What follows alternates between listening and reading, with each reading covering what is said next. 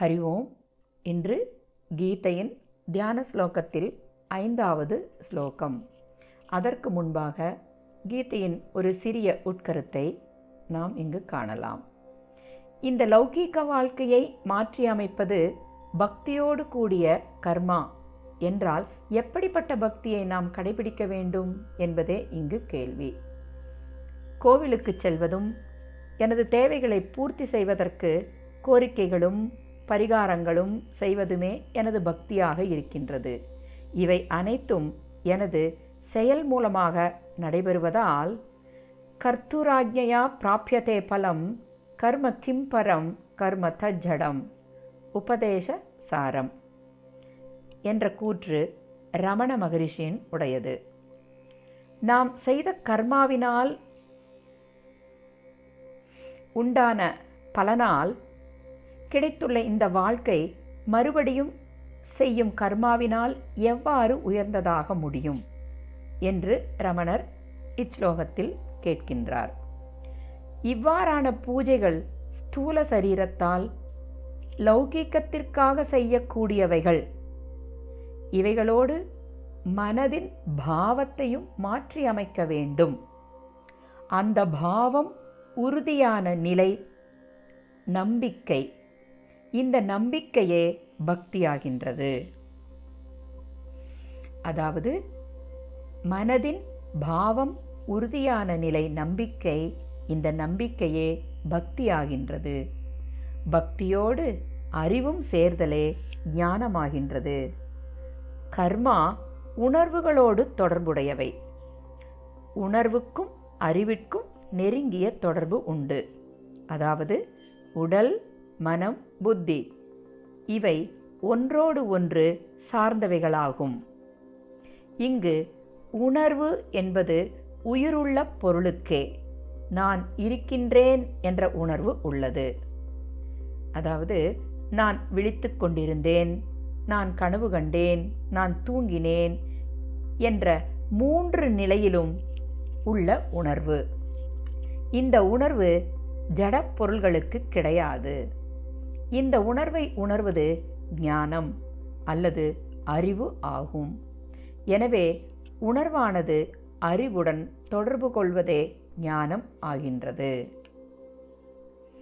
சூரியனை சூரியன் ஒளியே காட்டுவது போல ஜீவன் உயிரோடு இருக்கின்றான் என்பதற்கு அவனுடைய அறிவே பிரமாணம் ஆகின்றது.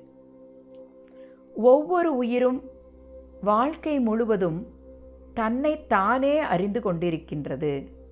இவ்வாறு பகுத்தறியும் தன்மையில் ஏற்றத்தாழ்வுகள் உண்டு.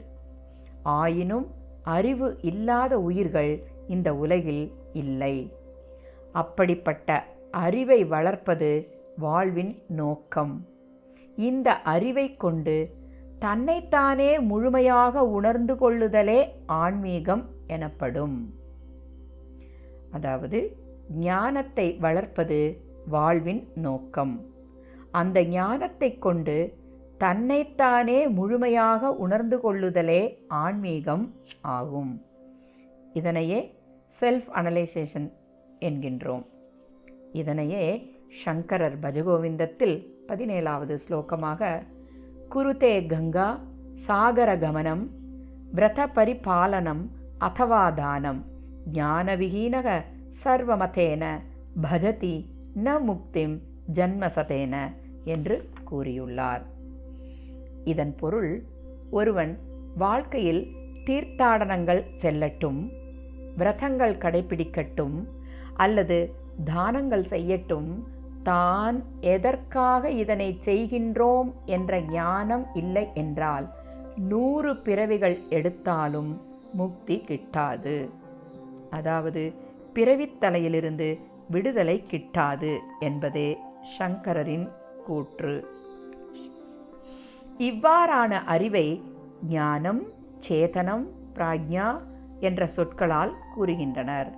ஞானத்தை பற்றியும் எப்படிப்பட்ட ஞானங்கள் உள்ளன என்பதையும் ஞானத்தை வளர்ப்பதற்கான பல வழிகளையும் கீதையின் மூன்றாவது ஷட்கமான பதிமூணாவது அத்தியாயத்திலிருந்து பதினெட்டாவது அத்தியாயம் வரை நாம் காணலாம் ஞானத்தின் மூலம் ஜீவனை உயர்ந்த நிலைக்கு எடுத்துச் செல்வதே கீதையின் குறிக்கோள் ஆகும் இனி தியான ஸ்லோகம் वसुदेवसुतं देवं कंसचाणूरमर्दनं देवकी परमानन्दं कृष्णं वन्दे जगद्गुरुं वसुदेवसुतं देवं कंसचाणूरमर्दनं देवकी परमानन्दं कृष्णं वन्दे जगद्गुरु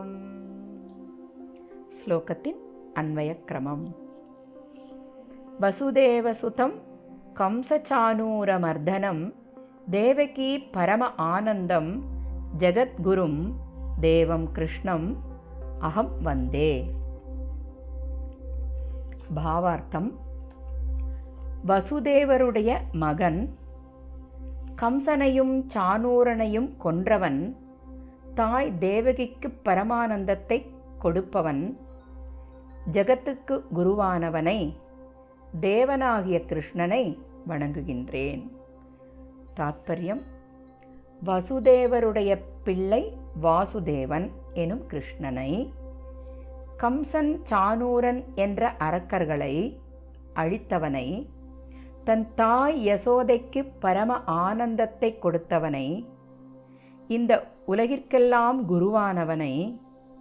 தேவனாகிய கிருஷ்ணனை நான் வணங்குகின்றேன் என்பதே இதன் கருத்து. ஸ்ரீ கிருஷ்ணம் வந்தே ஜெகத்குரும். ஓம் தத் சத்.